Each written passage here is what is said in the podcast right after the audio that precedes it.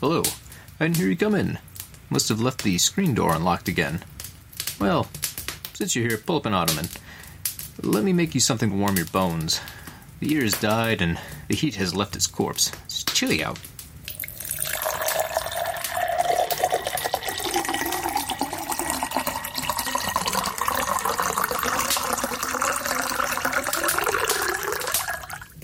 There we go. Fine glass of apple brandy for you, and a tall glass of sour beer for me. A toast.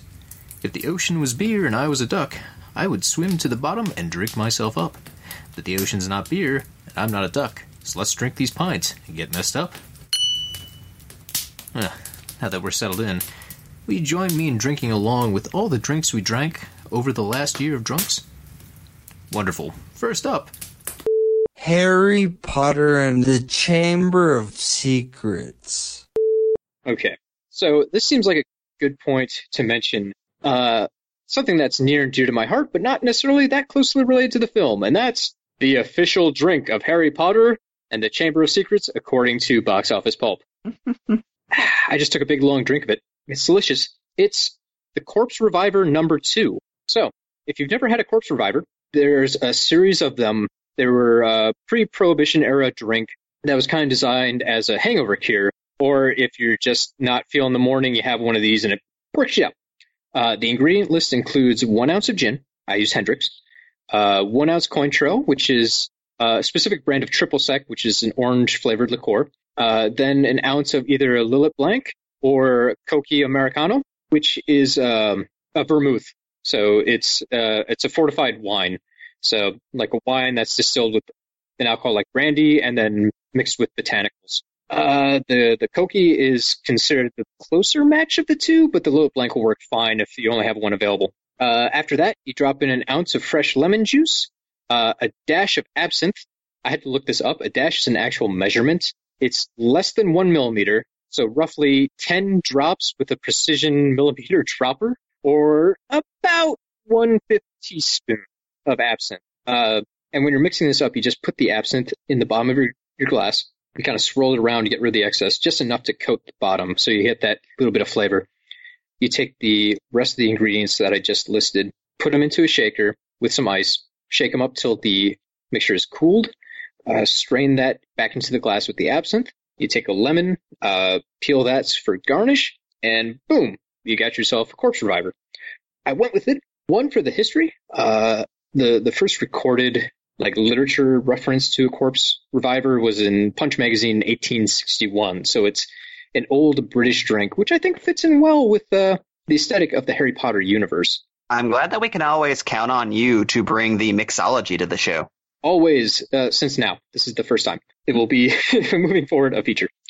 Uh, so like I said before, it's kind of a hangover cure, but it also works as like an appetizer kind of drink. Uh, I forget the actual proper term for that, like aperitif or something, whatever. I'm, I'm not that fancy. Uh, it's a little bit lighter than its cousin, the sidecar. If you've ever had one of those, this is a very similar kind of drink, uh, just a different main alcohol. This one's gin based instead of cognac. And there's just a little bit with the absence of that herbal complexity. So great. It's actually a wonderful drink. Not too sweet, not too herbal. It's a good blend of things, but it'll perk you up for a nice long movie. So besides the history of this thing, uh, I also really like the inclusion of absinthe since it gives it a nice thematic comparison to the wizardry of the film, thanks to kind of the dark and mysterious reputation the stuff has. Uh, it's got wormwood in it. When you're normally preparing absinthe for a drink, if you're just drinking absinthe, you, you normally distill, uh, dilute it with sugar cubes over these ornate slotted silver spoons with water dripping through it. it. It seems like you're making a potion. You don't have to do that here since you're just using a little bit of absinthe, but the idea behind it, yeah, it all has association to me and it works. I also found this fun vintage critique of absinthe. Uh, absinthe makes you crazy and a criminal, provokes epilepsy and tuberculosis, and has killed thousands of French people. It makes a ferocious beast of man, a martyr of women, and a degenerate of the infant. It, Is that on the bottle? It should be. That'd be a great sell. It was on the Wikipedia article. Uh, it disorganizes and ruins the family and menaces the future of the country. There were, there were apparently a big push from the wine community to try and get absinthe banned from places because uh, the wine like the community. yeah, apparently it was cutthroat business, uh, and it worked too. Uh, a lot of places did not allow absinthe production until fairly recently. But in America now, if you need it, you can get the stuff fairly. Reg- uh, it's not too hard to find. It's not God, where, where is the HBO show about the cutthroat wine industry? it's out there Bitch, somewhere. I'll stomp you like you're one of my grapes. There's a Harry Potter, uh, Harry Potter. There was a Simpsons episode like that. Uh, so on top of all this too, most of the liquors we mix are all clear for this drink, uh, but the lemon juice and the absinthe, and when you mix those, you get kind of a yellowish green color, which I think works great with the you know the mention of the yellowy eyes of the basilisk and that idea. It's a giant greenish snake. You put a lot of thought into this. I did. I'm very happy. I think this was a good fit. Uh, and besides, the name ties in pretty nicely with the whole plot of Tom Riddle in my mind. He's trying to steal Ginny's life force so he can resurrect himself. Not necessarily his corpse, but his life he wants to bring back, he wants to revive. And even more appropriately, this is Harry Potter 2 and the second plot from Voldemort to revive himself. This is the Corpse Reviver number 2. It all fits together in my mind. It's a good drink, uh, but to quote the book I found this in, the Essential Cocktail book from uh, Megan Krigbaum, four of these taken in swift succession will unrevive the corpse again. so I'm stopping at a double. Unrevive. That's an amazing word. Actually, I got this drink for the first time when I was in New England last year, and I was in this amazing restaurant. It was a brand new restaurant, but it was housed inside of this building from like the 1800s. They just decided to repurpose as a trendy eatery. And it, it stuck with me ever since then. I thought it was a drink they made up, only to find out later going through cocktail books, no, this is a legitimate drink that's been in America and England for years. And it'll erase your memory of the night before, just like Professor Lockhart. that's reason seven. I forgot to include that.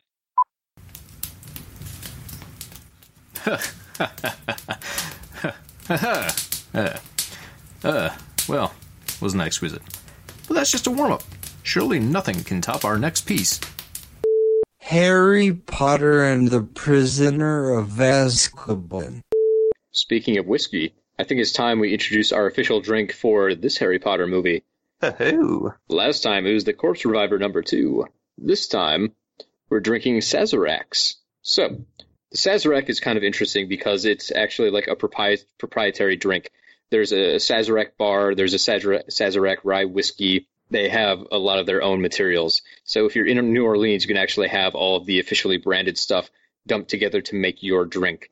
Not the case here. I don't have all those materials. If you have them, I encourage you to drink them. So if you're going by the letter, you make this with one cube of sugar, an ounce and a half of Sazerac rye whiskey, a one fourth ounce bit of absinthe, three dashes of Peychaud's bitters, and you garnish with a lemon peel. To mix this up, it's a little bit more complicated than what we did last time, but you take an old fashioned glass and you pack it full of crushed ice. Uh, in another old fashioned glass, you put the sugar cube down, you add the bitters to it, and then you crush up the sugar cube. On top of that, you add the whiskey, uh, and then you empty the ice from the first glass. You coat that glass, now that's chilled, with the absinthe.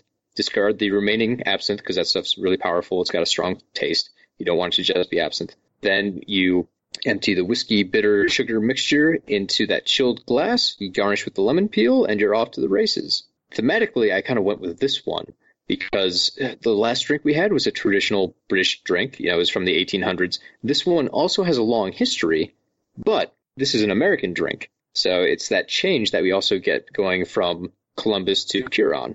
Not nationality wise, but hey, just fresh blood. Also, the sweetness found in the Corpse Reviver due to the lemon juice here is replaced. Sure, you have the sugar, but it's not a very sweet drink. You get that blend of clove, vanilla, pepper, licorice from the mix, and it's a very different flavor profile, a little bit more bitter than what you got last time. And I think that flows along with this movie and its adjustment. I need to interrupt myself here because we have to mention in that scene, Alan Rickman put a whoopee cushion inside of Daniel Radcliffe's sleeping bag. I And was to me, so that is the most wonderful thing in the world. I was so hoping you would hurry up and wrap that up just so we could get that under the wire. I'm assuming everyone knows about that, but it, it bears repeating.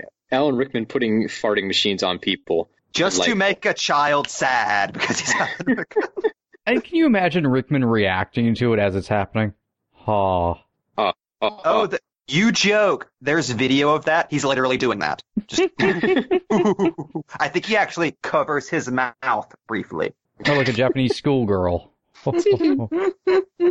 This is, I would say, also his most iconic scene, just the Oh. turn to page 300. Who can make turning pages sound mildly frightening. Remember when that was half of the marketing campaign for this movie? Just Oh, this yeah. scene? That's all they needed. I remember that being the moment I feel like everybody realized, oh, Snape is a pop culture icon now. we should be using him more. So, Cody, can I say I love your drink mixing? Can you just do that for every commentary from now on? yes. Oh, that was the plan. That was the plan. Uh, Not also, even just Harry last- Potter, just all of Bop in a movie. You're our that's a- professor of mixology. That's a given. That's the fun thing about drinks. It's its own form of alchemy. It fits in very well with Harry Potter.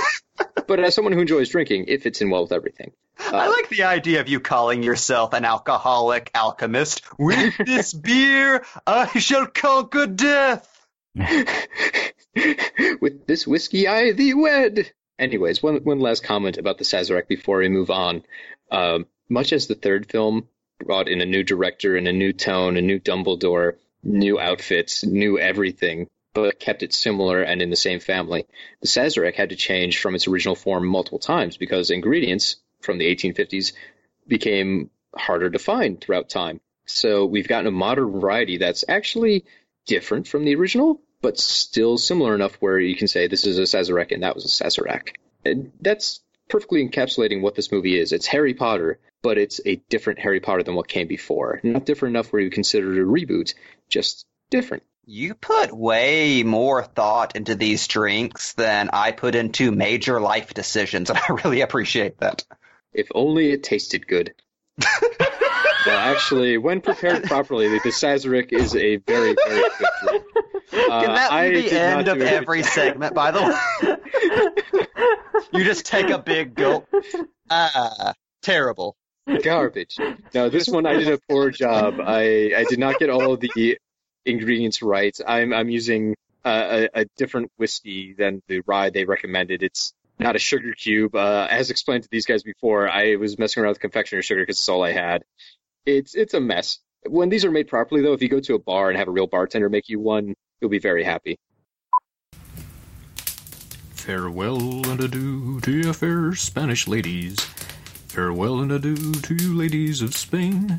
For we received orders for to sail back to Boston, and so nevermore shall we see Harry Potter and the Goblet of Fire. again. We're going to mix things up today. Instead of jumping right into the commentary, as you can tell, we have not done that. Uh, we're going to open up with the official drink for Box Office Pulp's commentary of Goblet of Fire. We're going to go through that recipe.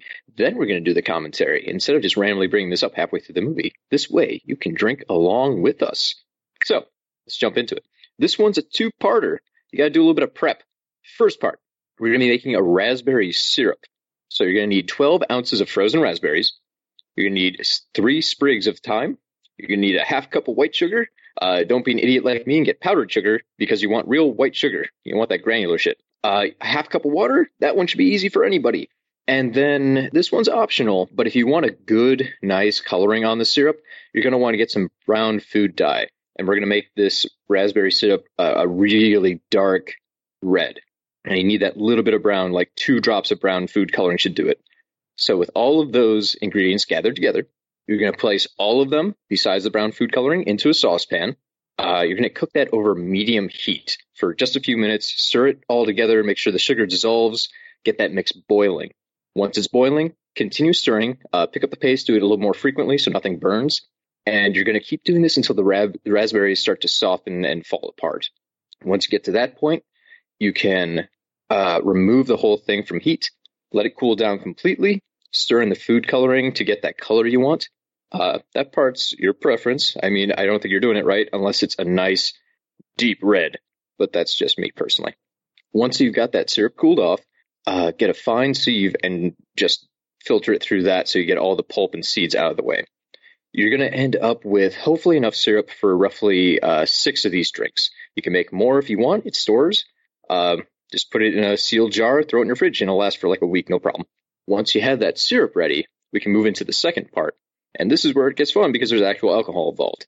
So for the second part of this drink, you need two ounces Bacardi Superior rum, uh, an ounce and a half of that raspberry and thyme syrup we just made, three fourths ounces lemon juice, uh, two ice cubes. This part's fancy and optional.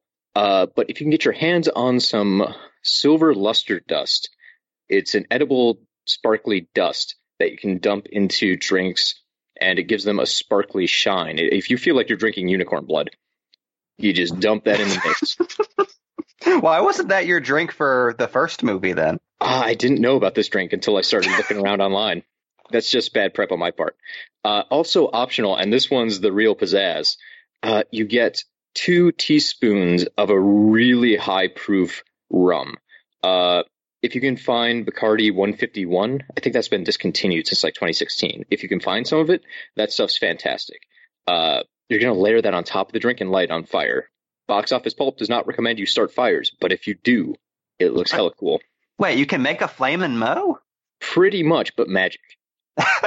so, uh, you take all the ingredients I just mentioned, besides the uh, Bacardi 151 or high proof rum, throw it into a cocktail mixer. You're going to shake that, maybe 20, 30 rotations, make sure the ice melts, chill the whole thing down. Strain it into a coupe glass or you know wine glass, whatever, something with a stem, so your hand isn't warming up the drink. And that's it if you want just the basic drink.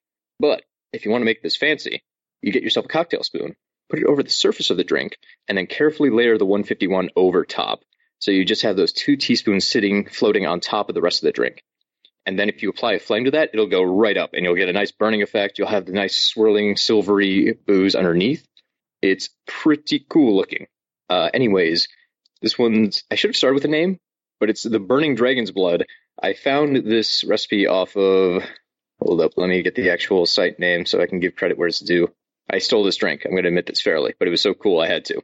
I have to say, I'm really disappointed you didn't go for something more dramatic since you buried the lead on the name. And I call this drink Daniel Radcliffe's Delicious Asshole. Mmm, it is delicious.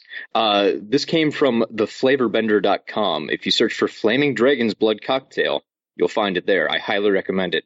It's a very tasty one. This one actually tastes good, unlike the other ones I've made. uh, the other ones I prepared poorly. That's why they were bad. Not that the recipes were bad. This one is just hard to screw up. It's easy all around. Uh, a little bit of, I guess, a little bit of elbow work to make this one, but it's worth it. Is this why you're leading with this drink instead of burying it in a, a lull in the commentary? I, I, would need a very long lull is the problem. So yeah, I, I had to start. As for the thematics of this drink, I mean, one, it's it's in the name. It's Flaming Dragon's Blood. Harry Potter films have always had their fascination with dragons, so it makes sense to go that way. Plus, it's sparkly, so it does really remind me of the unicorn blood. So a little late on that reference, but better late than never. Uh, and also, in this particular film, there's a lot of pomp and circumstance with the whole three prestigious magic schools duking it out for bragging rights. So it made sense in my mind to have a really overly showy drink, one that you can light on fire, one that you have to have sparkly powder in, one that you have to do extra prep work for. You know, you can get drunk on rum, but this one's rum plus hard work and uh, fancy shit. I think you just described the formula for a happy life. just get drunk on rum. It works for Johnny Depp. Um, uh, it works. I should differentiate him from his characters. It works great for Captain Jack Sparrow. It worked great for Johnny Depp until it stopped working great for Johnny Depp. Please don't sue us. So, folks at home, make that, drink it, get in your car. I, I, like how we started with just telling people they should make fires, and now we're telling them to drunk drive. This is we're not going to jail for any if you reason. Could make I'm it sure while you're driving, that would actually be better. And listening oh, to the us. decadence of that. and, and last point, I swear, before we actually get into the meat and potatoes of this episode, unless you're just here for the drinking, uh, this is also the last episode, really, of the Harry Potter series before they have to confront the fact that Voldemort's back full time, baby. So, you know, why not have one last childhood sweet drink before you get into all the dark stuff I'm going to be doing later on, you know, Dark and Stormies and all of that? Just one more fruity, sweet, sugary, fancy drink. Like the kind of alcohol you enjoyed as a child watching Sorcerer's Stone. Just, you know, all that rum you had as a child. you did not think this introduction through, did you, Cody? Uh, I'm going to be honest, I had a lot of rum when putting this introduction together. so, anyways, that is your Burning Dragon's Blood. Now that uh, I'm assuming time has passed and you have one in your hand and you feel very fancy, let's get down to it. I had a dream, which was not all a dream. The bright sun was extinguished, and the stars did wander darkling the eternal space, rayless and pathless, and the icy earth swung, blind and blackening in the moonless air. Morn came and went, and came and brought no day, and men forgot their passions in the dread of this their desolation, and all hearts were chilled into a selfish prayer for light.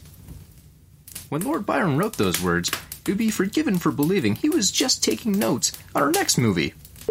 Harry Potter and the Order of the Phoenix. Remarkable. Before we start the commentary proper, I have to introduce the official drink for Order of the Phoenix, which is the Cicely. So, you're going to start off with two ounces of really high proof bourbon, like 100 proof, whatever the highest one you can get your hands on. Go for that. Uh, then, you want a quarter ounce of Cynar, or if you can't find that, which I couldn't, Campari will also work. It's just a slightly fruitier taste, which is fine. Campari is available everywhere. Cynar is hard to find. After that, you need a half ounce of Cinato, which is also super hard to find. So just any regular vermouth will do. So a half ounce of vermouth. Then you take one dash of Scrappy's chocolate bitters, one dash of uh, Angostura bitters, a pinch of salt, and one cherry for garnish. To make this, it's the simplest thing in the world. You just dump all the ingredients besides the cherry into uh, a shaker with ice, stir it around about 30 times, strain into a whiskey glass over a large ice cube, garnish with your cherry, and away you go. You have one surprisingly boozy drink. So this one was created by Chasen Huggins, the lead bartender at Mr. Tipple's Recording Studio, which is a wonderful name. I love that. Uh, and it was it was part of Vinyl Me Please's Miles Davis release for Sorcerer. So in his mind, precisely speaks on the record's unpredictable, brooding, hot, and at times sweet nature, which in a nutshell, that's this film, and I mean specifically Harry Potter within the film. He's influenced by Voldemort, his school is being co-opted by evil forces, Dumbledore is pushing him out, but we also get bonding time between Harry and his godfather, his admiration for the Order of the Phoenix. There's a mix of different kind of flavors happening here, which is very true of the ingredients I listed above. There's a lot of very kind of distinct flavors happening here, but together they form a better part. Um, yeah, I also feel like I'm cheating because the album is named Sorcerer, and we're using this for a Harry Potter commentary. But whatever. I, I have to say that was beautiful, Cody. I'm not done yet, even. I should stop on my head. Uh, but the drink was named after Miles Davis's wife, Cicely Tyson. Uh, so the impact on families or the lack of love we have is a central theme in this film. So everything about this choice kind of felt right to me. You know, the family connections, all that. It's a little on the nose, but whatever. So there you have it. Also, this is a sip and drink, so you're gonna This want is to go a sip slow. and drink. That's one of your city boy sipping drinks, is it? I mean, I made a double, and I'm a little afraid of what this is gonna do. Oh, can you please get wizard shit faced by the end of the show? Uh, if I had a couple of these, that would be no problem. Even the cherries I picked were actually rum soaked. I don't know what I was thinking. Everything in here is alcohol, except for the salt. Everything here is alcohol. The Cody Alf story. Guys, I don't even know if we're talking right now, I'm gonna be honest. Uh, I'm wizard shit faced. Who knows? I could be sna- speaking snake. I, I almost said snaking speak, and I haven't even started this drink yet. This is gonna be a long one, isn't it? Oh boy, oh boy, it's uh, I, uh. Faith, fear, and fandom in the time of Patrick Mahomes. The decade Disney won. Lost in the valley of death. I became a cyborg to manage my chronic pain. Am I falling in love or having a manic episode? The brutal mirror. Secret tricks hidden inside restaurant menus. No, you don't really look like that. When the body attacks the mind, hallucinations are everywhere. Meet the marathon cheats, the curse of the Honeycrisp apple, the rise of anxiety baking. Always protect the downside, the case for professors of stupidity. The bath bubble, American trash, the sea was never blue, the misery of company. It appeared that we had time. Mmm. A tasty piece of Dadaist poetry, sourced from fresh articles online. Eh, rich flavor, although not nearly as appealing as our next film. Insert movie title here. The Witches. I mean, we could sit here and talk about diabetes all day long, but I'd much rather talk about my personal poison, alcohol. So before we get into the commentary proper, uh, I've got a mix for everyone who wants to get into the witch's spirit. This is a drink called Barm Brack. And boy, if that doesn't give you the willies. So it's a two part recipe. You got to do a little bit of prep work here. One, we're going to be making a raisin syrup. So you're going to need a cup of raisins, uh, one and a quarter cups of superfine sugar, and seven ounces of hot water. You're going to dump those raisins into a medium saucepan, toast the raisins over a medium heat until fragrant. About five minutes. You want to make sure you don't burn the raisins or else you've destroyed everything. It's gonna be god awful. Uh, after the raisins have been toasted, add the sugar, add the hot water. Be careful. This could cause some steam, so it might set off uh, smoke detectors. Uh, so you can just pour and stir, pour and stir slowly as a tongue twister to make sure everything gets distributed evenly and you don't start your house on fire. Once everything's all stirred up, let that simmer for about 10 minutes. You can get a really good bubble. Uh, I like to scrape the edges every once in a while to make sure I'm not, you know, going to burn that syrup because it's a lot of sugar in there. Uh, let that cool down completely, strain into a jar. You don't want the raisin bits left over. You just want the syrup. You can go ahead and cover that, refrigerate it. Uh, it'll last for like a month. It's indestructible. Once you have that syrup, we're moving on to the actual drink mixing part. You're going to need two ounces of a single malt Irish whiskey. You're going to need a half teaspoon of St. Elizabeth allspice. I can't say these words. Allspice dram, which, uh, if you can't find that specific one, I guess whatever rum-based allspice liqueur you can find sitting around at your drugstore. Uh, you need two thirds ounce of that toasted raisin syrup we just made. You're gonna need a half ounce of heavy cream, one large egg yolk, not the whole deal. You don't need the entire egg. You don't need the whites. You want to separate out the yolk. It's going to give it a little bit of a nog flavor. Uh, a pinch of salt, and for garnish, you need a pinch of nutmeg. So get yourself a chilled glass, mix all the ingredients but the nutmeg together, shake well. You want to make sure that egg is distributed evenly, so stir that up pretty well. And then garnish with some nutmeg, and you get a brownish, brackish, creamy spiced drink which is actually in honor of the old Irish Halloween bread, barmbrack, which uh, is actually currants and raisins and bread. I didn't want to eat that. I wanted to drink, so we got this instead. So traditionally, also in that bread, you would get coins, rings, weird things like peas baked inside as kind of a fortune telling game, a trick or treat deal. So I know this isn't an Irish movie that we're about to watch, but hell, Tales of Witches go back as far into history as I can think of. So making a drink with a lot of tradition behind it, something a little archaic, made sense. And It's it's vaguely Norwegian, so it's kind of it's in the European territory. it's not American. Also, when you're making the raisin syrup, you get, you know, this bubble bubble toil and trouble deal with the the syrup as it foams. So that's, you know, close enough to feeling like you're sitting as a modern witch over a cauldron, even though you're making a syrup which could harden and destroy all of your cookware. So I haven't actually tried this drink yet. It's been sitting out as we prepared to record, so I might get salmonella. Everyone, That's- prepare yourselves. We're going to find out if this is good or not. To be fair, that's a possibility with every podcast. Also, I just want to point out, I feel like most of the decisions you make can be can be uh, punctuated with, "But I wanted to drink instead." That is actually delicious. Ooh, nice to know. Uh, it's it's very creamy. It tastes a lot like uh, eggnog, but I went kind of over overboard on the dram, so it's got a little bit more kick.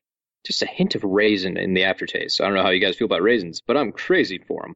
Oh, I, I'm I'm borderline crazen about those raisins. Hey, that's actually why we're here today. Our sponsor for today's show is the Raisin Company. Just a California raisin, just leaning over me with the gun. Come on, guys, I don't know how much longer I can last. Give them the raisin puns. Did a California raisin ever make you hungry? No, No, it reminded me about- of mortality. Are you talking about like eating one of the California raisins? Yes, eating Like one the alive while they scream, preferably. And play the saxophone. No, actually, I never thought about that. But They There's prob- seem they're so probably juicy. endangered. I mean, if you kill one of those guys, you can eat for a month. There's so much raisin inside of there, so much like fiber. Yeah, I like this idea.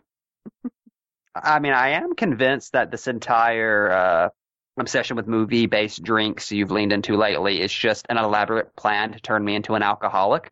I mean, most of these are fairly small drinks, and we're doing a commentary, so I can't get up and get more. So you know, it's you can only get so buzzed, unless one of the drinks turns out to be just drink all of this 100 proof rum. Just drink it. drink the bottle. If that's ever the movie commentary drink, folks at home, don't listen to me. I've gone mad with power. The final, the final Harry Potter movie is like, here's a fucking bottle of absinthe. I do Drink have it that up, sitting Johnny left over. boy. That was like thirty dollars. I got to drink that stuff someday. And remember, if you um if you want to celebrate Halloween, preferably, and as I usually say when it comes to these commentary drinks, make it get in your car, And Get in your crank up box car. office full. Head through the neighborhood where and just dodge children dressed as ghosts. Make those costumes real. We're actually going to have an update on this podcast in a week where I'll tell you I had horrible salmonella poisoning from letting that egg yolk sit out too long. If you don't see the update, assume I died. If you do see the update, assume it was fine and it's not a problem to let it sit and kind of mellow for a while. Anyways, the witches. You're fond of me cocktails, ain't ye? I seen it. You're fond of me cocktails. Say it. Say it. Damn ye. Let Neptune strike ye dead, viewer. Hark! Hark, Triton, hark! Bellow, bid our father the Sea King rise from the depths full foul in his fury. Black waves teeming with salt foam to smother this young mouth with pungent slime, to choke ye and gorge your organs till ye turn blue and bloated with bilge and brine and can scream no more, only when he, crowned in cockle shells with slithering tentacles, tail and steaming beard take up his fell befitted arm, his coral tine trident screeches banshee like in the tempest and plunges right through your gullet, bursting ye. A bulging blackguard no more, but a blasted bloody film now, and nothing for the harpies and the souls of dead sailors to peck and claw and feed upon, only to be lapped up and swallowed by the infinite waters of the dread emperor himself. Forgotten to any man, to any time, forgotten to any god or devil, forgotten even to the sea. For any stuff for part of you, even scantling of your soul is no more, but is now itself the booze. Anyways, The Halloween tree. Was just magical. A real treat. Now, originally, since the Halloween tree takes place over all of these different countries of the world, I was I was going to get into this. I was going to find something that represented Egyptian booze. I was going to find something that was English booze. I was going to find something that covered all the different places we see in the movie. And then I realized that was going to be very hard and it was going to be weird when I was mixing tequila with Beefeater's gin. So instead, I took the lazy way out, which I'm going to recommend to all of you guys. Tonight's drink is called the Jack O' Lantern. You can find it pretty easy just by going online. There's a thousand some Halloween cocktails out there, and some of them are pretty cool. I picked this one because it's very easy to make. Here's the ingredients. You get yourself one ounce of cognac, a half ounce of Grand Marnier, an ounce and a half of orange juice, a half ounce of ginger ale, and then you can garnish it with uh, fruit if you choose. Some blueberries, maybe some cherries. That's up to you. Your personality will come forward. Instructions super easy. You take all those ingredients except for the fruit that I just mentioned, blueberries or cherries, throw it in a cocktail shaker. Shake well, strain into a martini glass, throw those fruit back in there, and you kind of get a spooky black effect on those. You get a nice orange color with the drink, but it's almost like a social punch because you got that uh, ginger ale in there and the orange juice. So it feels like a party drink, even if it's just you sitting in your house watching a movie from when you were a child and crying, just like a party. I'm drunk already. Speaking of which, time for the ceremonial sip to find out if I made it right. Hmm. Ooh, that's tasty. That one I actually would recommend. I should really try these before I recommend the recipe, but No, because I'm waiting fun. for the day you do the sip and immediately follow it up with, "Folks, ignore everything I just said." I Do have not vomited make all this. over my belongings. To be fair, I was trying pretty hard last time. I made raisin syrup and mixed it in with like allspice and nutmeg and an egg yolk. That one I was counting on being disgusting. It was actually pretty tasty. It was like I made my own eggnog. I, I still, one of these years, our commentary is going to begin with you taking a sip and then sounds of silence plays in a loop for two hours. Credits. It'll actually be me in front of a fireplace. That'll be our first YouTube video, just slowly sipping a drink. I'm sure that's like a, a YouTube phenomenon or something. Watching people sip drinks. Uh, there was a Christmas special like where they had Ron Swanson sit down and drink whiskey for an hour, I think, and that was that was literally it. He didn't say anything.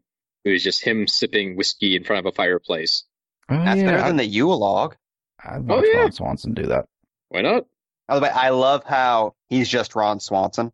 No, Yeah, I no that that other man. I honestly forgot the actor's name, so I'm like, I have a story to tell, and I'm just gonna push forward with his alias.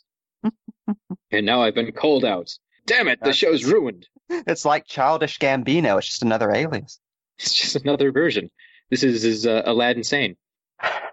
Magnificent lumber. Harry Potter and the Half-Blood Prince.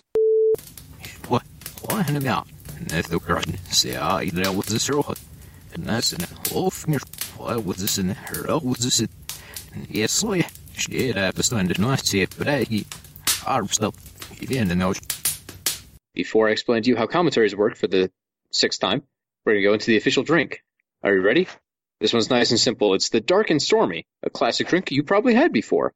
Three ingredients: two ounces dark rum, five ounces ginger beer, and a lime wedge. Nothing to it. Instructions: get yourself a uh, tall glass, or put some ice in the glass, pour the rum over the ice, add the ginger beer, squeeze a lime into the drink, and you're there. That's a dark and stormy. Now that pick might seem a little counterintuitive considering, you know, this movie takes its title from Snape being an alchemy potion master. And instead of doing anything fancy here, we're just dumping three ingredients into a glass. I can see why this is a little bit underselling that concept. And even if you look at the movie, we have a really full story. Draco has his own subplot. Dumbledore is after his own mysterious ends. Harry is dealing with school, love, luck, Dumbledore schemes. There's love stories left and right, characters weeping we don't really care about. It seems like a lot is going on, and a complex drink would stand a reason would fit that. Instead, though, I went with a classic. Simple cocktail. And that has to do more with the look of the film, which is dark, gloomy. We've got rain and snow almost every single time we see the outdoors. When I think of this Harry Potter film, I think dark and stormy. So why not have a drink with the same name? Also, I didn't have to buy any new materials, and that was awesome. Also, I think it's just fun to say dark and stormy. Dark and and it's not and it's dark apostrophe n apostrophe stormy. Oh, that's even better. That's It's like that's how we official- uh, title Bop in a movie. Yeah. Little uh, accidental symmetry there. I like it. Also, I planned this all along. Drunken symmetry.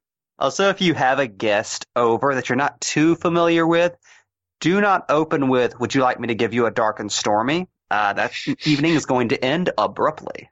Or not, depending on the person. Maybe they're into a dark and stormy. I like this litmus test. I feel like it's like a rusty venture. Everyone has their own idea of what it is in their head. I was thinking it was like sex dice, where you just roll them and like two different actions pop up. Oh, it's like anytime um, I meet somebody new, I just uh, laugh one of their jokes and then get very serious and go, Would you like to see my collection? Yeah. All right, now we got an extra special show for y'all tonight, boy. I tell you. Really? What's so extra special about it? Well, tonight's show is a clip show. Oh, a clip show? What's clip show? a clip show is where we say stuff like, "Boy, we sure have had some good times together," and then we stare off dreamily, and the audience gets to watch highlights from past episodes. I think I understand. Let me demonstrate. GCal, we sure have done some crazy things in front of this. Harry Potter and the Deathly Hallows Part 1. But more important than that retraction and me not knowing my book material, uh, Alex also sent in a recipe for alcoholic butterbeer. And I've been resisting that because I've had some butterbeer recipes that have not been great in the past, but this one was so simple I couldn't not try it. Plus, I mean, I had another drink in line, but I had to throw that out when someone sent me a recipe. Because how cool is that? Everyone at home, if you just want to send me liquor ideas, please do. You can send those badly. to Twitter at Box Office Pulp. Send me all your cocktail designs. Please don't put arsenic in them. sent me this delightful cocktail book. It's called the Anarchist Cocktail Book. I'm very excited to use it. I was gonna say this. You know, this is how we get sent anthrax, Cody. Oh no, I've been burst delicious, aflame. delicious anthrax. Deadly mustard gas. No, it's weird they have me boiling gasoline, but hey, I'm looking for a good buzz. Uh, along those notes, I am trying to make a cocktail right now that involves letting a bunch of smoked cheddar float in a jar of rum for like two days. So I'll try anything. It's called fat washing. It's going to catch on. All the all the hip bartenders are going to be doing it someday. Get to your bar beer, Anyway. Cody. to the butter beer. So one, I really like this because it only has two ingredients, which I can tie into the fact that this is a two-parter finale. Twos, numberology, woo! Uh, also, a friend recommended it, which is really cool because I mean we're ending Harry Potter. It makes sense. I go back to the beginning of Potter, the most famous drink, something that ties into that whole idea of unity, friendship, families being made by the bonds we choose rather than are forced upon. I'll take it. Sure. So, exactly. Give me, give me something. I just wanted some butterbeer. So this one's a little different. Typically, the butterbeer recipes out there that I've seen recommend cold butterbeer, or you end up making your own syrup. This one, nothing to it. You get yourself uh, cream soda, any brand that you prefer. Uh, really, any of them will do. And then uh, some butterscotch schnapps. That's it. Uh, you want probably. I wasn't actually sent quantities of either of these, so when I made it myself, I just took one bottle of cream soda, dumped it into a saucepan.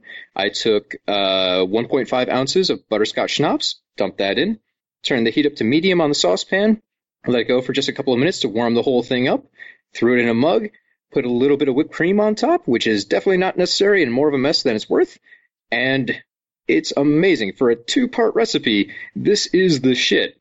Like, it, it, I don't even like cream soda, and this is fantastic. So I would highly recommend this to everyone. Super easy to prepare.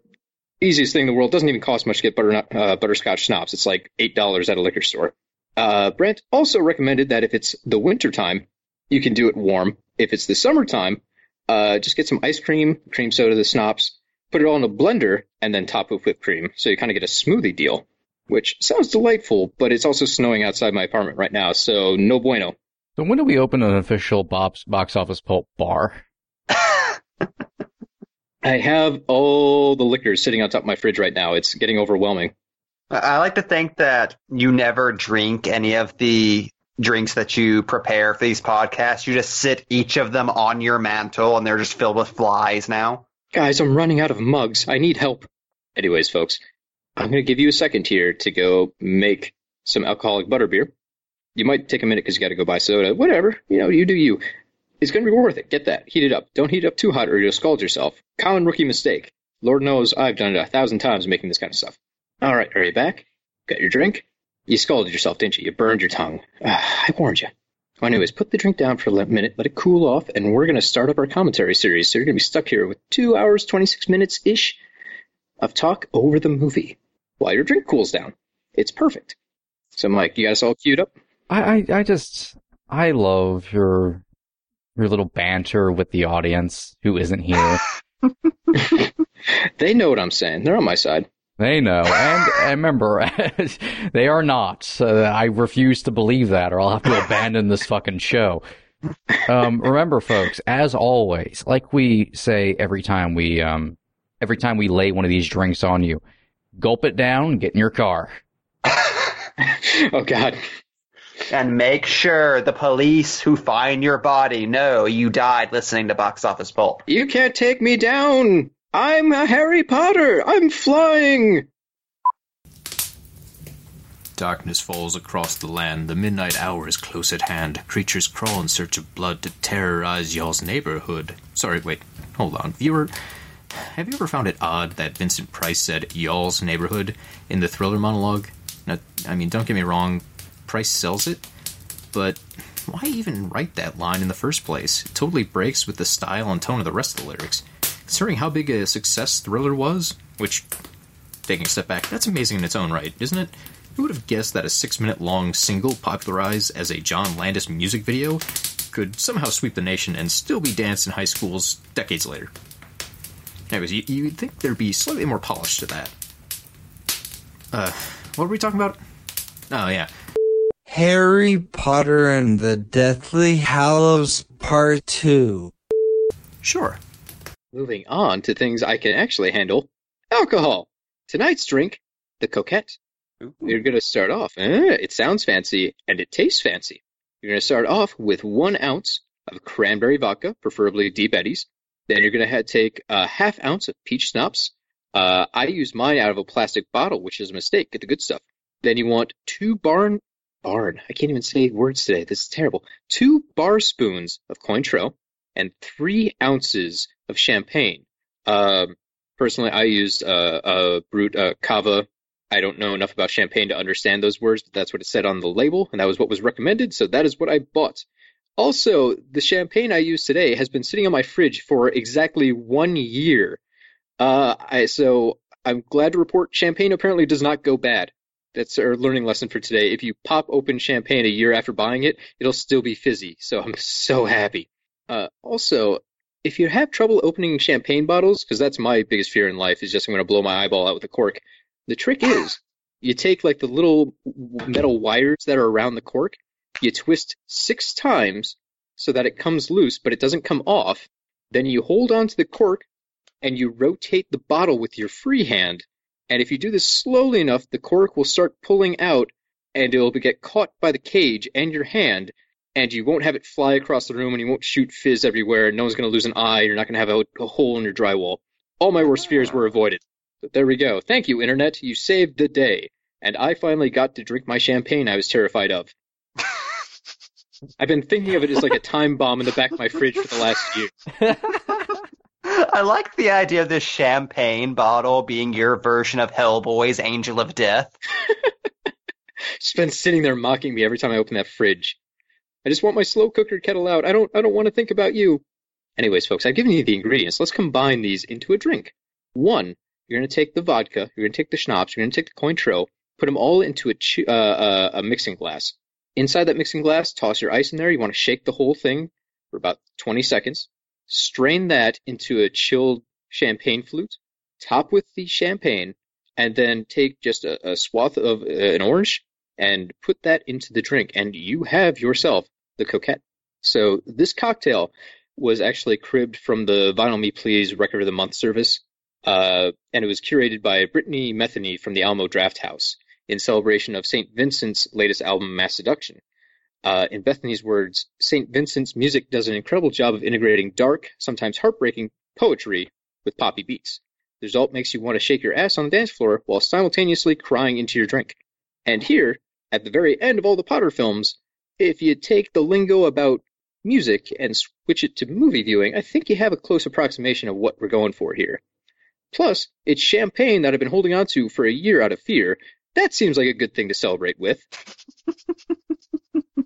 Would, would you say that this is your final Horcrux? It is. After I drink this, my liver finally dies. oh, oh, I have a better one. I have a better one. Oh, oh. Would you say that this opens at the close? Ooh, it's my chamber of secrets filling out. I'm out of witty things to say about getting drunk in Harry Potter. I'm sure there's many more online, but those are not for me. No, it's not that kind of podcast. It's not, unfortunately. So that's tonight's drink, everyone. Uh, if you're into fizzy things that have a strong fruit flavor to them, I think you'll get a kick out of this. It's all alcohol, so uh, be careful. I made mine as a double, and I'm going to slowly go through this so it doesn't kick my butt too much. Although I don't think anything here is super, super high ABV. Vodka, schnapps, Cointreau, champagne. Cody, it's really putting me off that you're not annoyingly pronouncing it champagne. Champagne. Mmm, velour. Ah, the French champagne. Uh, if you want to hear some really bad pronunciation, the specific type of champagne that was recommended is a Segura Vudas? V I U D A S? V Vudis? Vudas? I'm offended. Oh no! I'm sorry, France. A pig had insomnia and decided to see a doctor. The pig says, Doctor, I've been having these terrible nightmares and I can't sleep. Can you prescribe me some sleeping pills? Doctor says, Can you describe your nightmares to me? Pig says, They're all almost the same. First, a human lures me with food, then he kills me and he cuts me into pieces, then he rubs salt all over my flesh while saying the same scary words over and over again. Bacon, mmm. Bacon, mmm. Please, Doc, you gotta help me. So the doctor says, Ah, don't worry about it. No need for sleeping pills. Looks like you're gonna be cured soon. Hey, you've been a great crowd, viewer. I'll be here all week. Up next is the main attraction, so uh, make sure to give a big round of applause for Clue with special guest Carter Lee of HorrorMoviesHub.com. Oh, uh, I forgot to mention this earlier, but the drink for the night it's a mystery because we didn't do it in the open like we normally do, is the Minty Orchard. So to make one of these folks at home, you're going to need four ounces of Angry Orchard crisp apple, or honestly, any crisp apple apple cider will do. Uh, an ounce of vodka, a half ounce of creme de menthe, which comes in clear green. There's no difference in taste, uh, so whatever they have available. We're trying to make this a green cocktail in honor of Mr. Green, so you can either use the darker green green creme de menthe or the clear will work just fine. You'll get a nice light green. Uh, then you're going to need a quarter ounce of lemon juice and a mint to garnish. To make this sucker, all you're going to do is combine the vodka, creme de menthe, lemon juice in a mixing glass, shake for 30 seconds, strain into a rocks glass filled with ice, top with your uh, crisp apple cider, throw mint on top, and boom, there you go. It's minty, it's sweet, it's all you could ask for, and it's green, so it feels appropriate for the film because I was too lazy to look up anything more thematically rich. I call it the Cluedo. The Cluedo.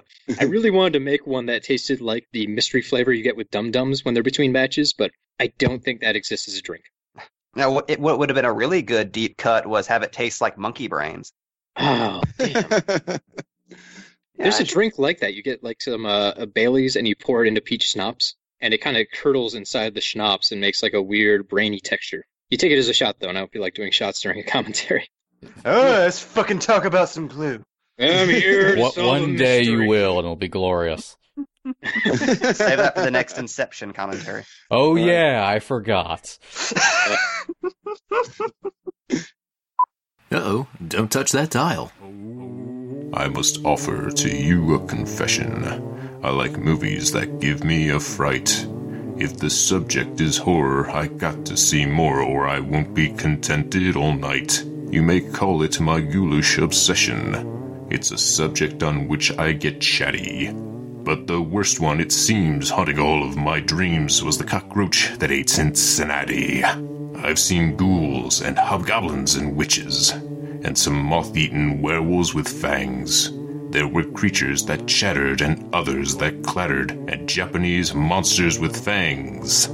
Frankenstein gives me the shakes, and Count Dracula's driving me batty. But they're not on a par with the worst one by far, the cockroach that ate Cincinnati.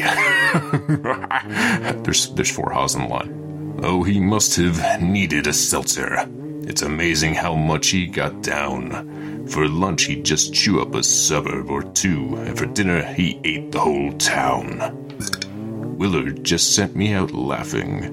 I thought Ben looked a little bit ratty. Ah, sorry. Sorry about that. But they're not half as bad as the worst scare I've had the cockroach that ate Cincinnati. Oh, my heart nearly stopped. He would never be topped.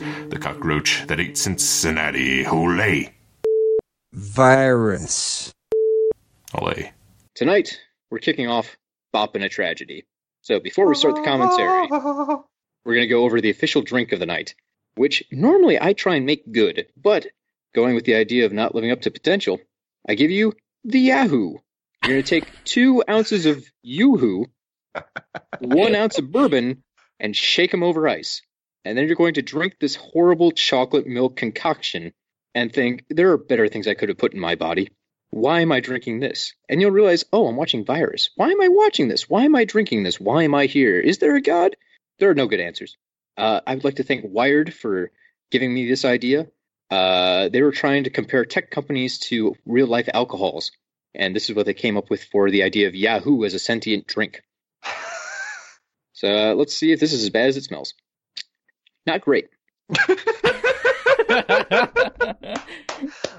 Cody, I am so glad we finally got to what I predicted during the Harry Potter commentary. And you know, I thought it was going to take like Ah, another terrible. year, but it's, it happens.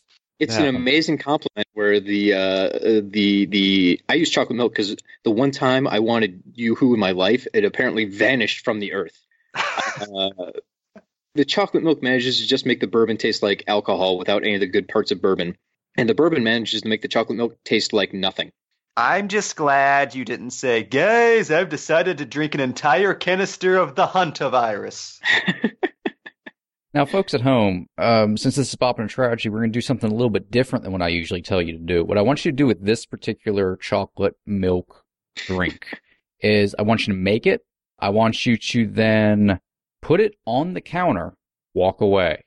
You can just And now chocolate we milk. wait for your child to come into the room and think there's some chocolate milk sitting out. No child will be dumb enough to smell that and go, "This is probably fine." Then you put the car keys next to it and just leave the door open. Kid, He'll if you can hear of the rest. drink the chocolate milk, steal your parents' car. Uh, if I may jump into the deeper reason of why I picked out the drink, and just to sound like a complete tool on top of having drunk really bad chocolate milk, I like the idea of a two drink, uh, a two ingredient drink, just to go along with a very simple bad movie, because it shouldn't be overly complex, it shouldn't be overly done, and we're dealing with the whole horror of a virus being merged with flesh, uh, which is a good way to describe bourbon being grafted onto chocolate milk, half and half and thoroughly disgusting. Beautiful. So that drink is Captain Donald Sutherland. Ca- Oh, I have a new name. The official drink for tonight is the Captain Donald Sutherland. really, folks at home, just make yourself a white Russian. You'll be a lot happier. Ah, boyos. Oh, my apologies. I've been a terrible host. All this reminiscing, and I've forgotten to freshen your drink up. Alright, let me mix you something special. The Amaretto Sour, one of my personal favorite cocktails. We're going to need an ounce and a half of amaretto liquor, three fourths of an ounce bourbon, one ounce lemon juice, one teaspoon rich simple syrup. Uh, fun fact the difference between simple syrup and rich simple syrup is the sugar to water ratio. So, simple syrup is just 1 to 1, but rich simple syrup is made using 2 parts sugar to 1 part water. There you go. Uh, and we'll also need a half ounce of egg white, beaten. Take all those ingredients, throw them into a shaker with no ice. Shake them around a little bit. Eh, just combine.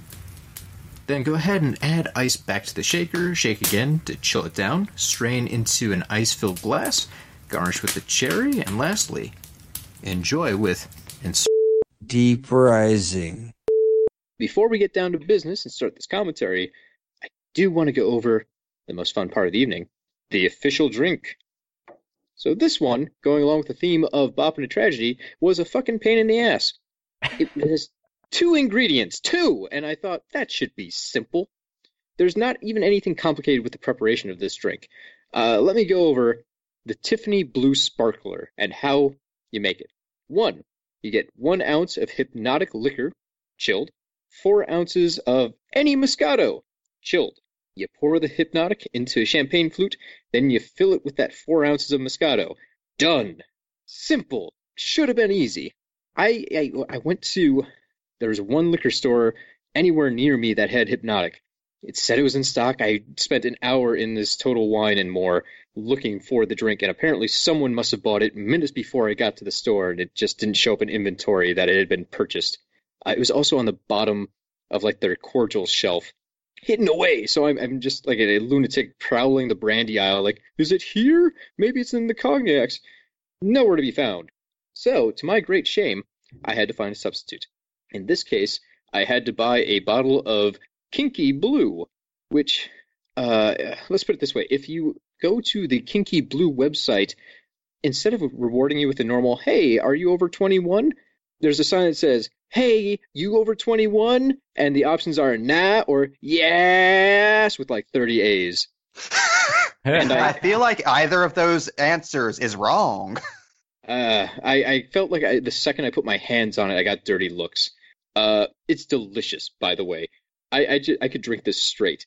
Uh, it's vodka with wild berries and mango, and it's colored blue to make it fun. This shit is delicious.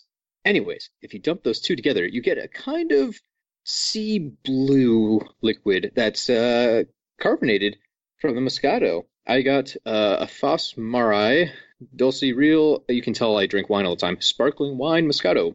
It came in the fanciest glass.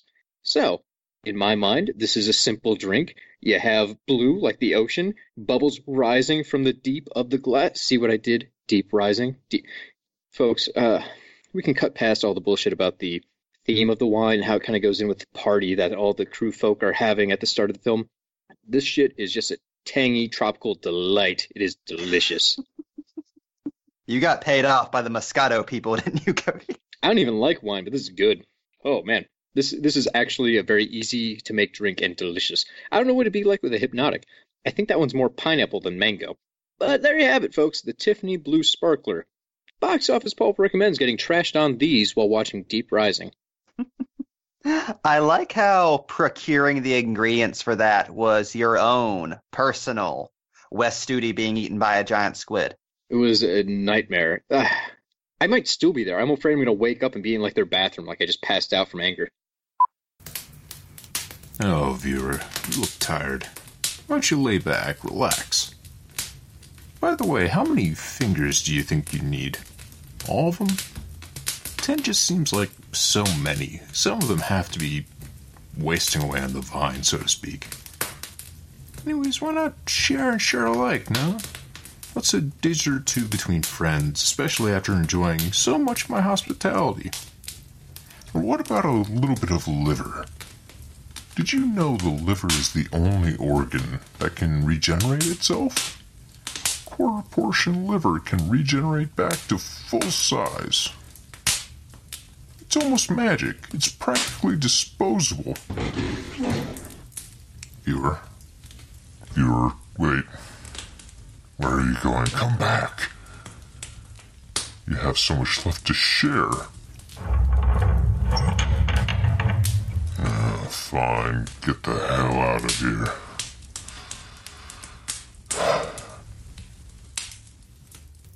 Oh well, if you've enjoyed this podcast, be sure to check out the rest of our episodes on iTunes, Stitcher, Blogger, Facebook, or Twitter. Just look for Box Office Pulp. Good night, everybody.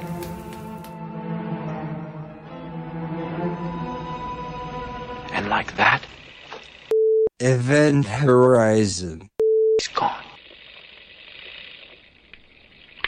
Madness at Sea Space. The same thing the doctor told me. Anyways, before we get into this commentary, I think everybody at home should make a drink to go along with this. Uh, this was based off a real drink, but I didn't write down the name, so I changed some of the ingredients, and now I'm just calling it the Event Horizon, and I'm pretending I invented it. Awesome. What you're going to want to do start off with five blackberries, one and a half ounces of gold rum, a half ounce of allspice dram, three fourths ounce simple syrup, three fourths ounce fresh lemon juice, half an ounce of egg white. This part is your choice. I went with a couple of different food dyes mixed together to make the drink black, but you could also get one bar spoon of activated charcoal, and then for a garnish, uh, three dashes of Angostura bitters. So what you're going to do, get yourself a cocktail shaker, drop in the blackberries, muddle those up, then add all the remaining ingredients besides the bitters, and dry shake it. So no ice, just shake it. Uh, about 20 seconds, you want to get the egg whites nice and foamy. Then pop open the shaker, add some ice, shake vigorously until it's chilled. Then you're going to double strain that into a uh, coupe glass and garnish it with three dashes of bitters. Uh, drop in the food dye if you haven't already and get it to the right color you want. What I was going for was a nice deep black with a little bit of hint of red because space horror, blood in space. Uh, and the foamy top kind of makes it look like you know, the cosmos, man. I also added a little bit of silver powder, uh, edible silver powder. Please don't just take flakes of silver, uh, and mix it in there too. So I got a sparkly black red foamy mix, and it looks like the you know, Milky Way galaxy to me. It's delicious. Uh, besides that, thematically, I don't have much to say. Uh, it's a black cocktail for a horror movie set in space. I just uh, had a suggestion since you had a little trouble with the name. Call it The Stars My Destination. I have no bitters, and I must drink. Adds a touch of class to that edible silver. That's we're just gonna have a list of drink pun names next time, and that's gonna determine what our commentaries are for. Didn't we already do Star Wars? Yeah, I don't care, but I have an Ewok pun I have to use. Hair of the Ewok. Or Hair of the Wookiee. Either one I think works pretty well. Now, folks, what I want you to do with this particular drink is I want you to make it, walk out of your house. Don't drink it. Don't drink it yet. Uh, Not yet. Oh no, you want to drink it, Mike. This one's delicious. Walk out of your house. It's a brisk, brisk Wednesday afternoon. Make sure it's a Wednesday afternoon. Walk down, down the sidewalk, down a ways, find the nearest park. Like a park. It's beautiful. It's sunny out. It's a beautiful Wednesday afternoon. What you do is I want you to stand there, you know, gaze around, spy an old elderly person sitting on a bench. Want you go up to that that elderly elderly person who's lived a long, long life, many experiences you could learn from. What you do is just grab that old person by the hair, pull their jaw open. The next thing, like after you've startled them, pull their jaw open, and force feed them this drink, all while saying, "You will now meet the dark inside of you." This is Box Office Pulp Guy, and this has been a Pulp Podcast production.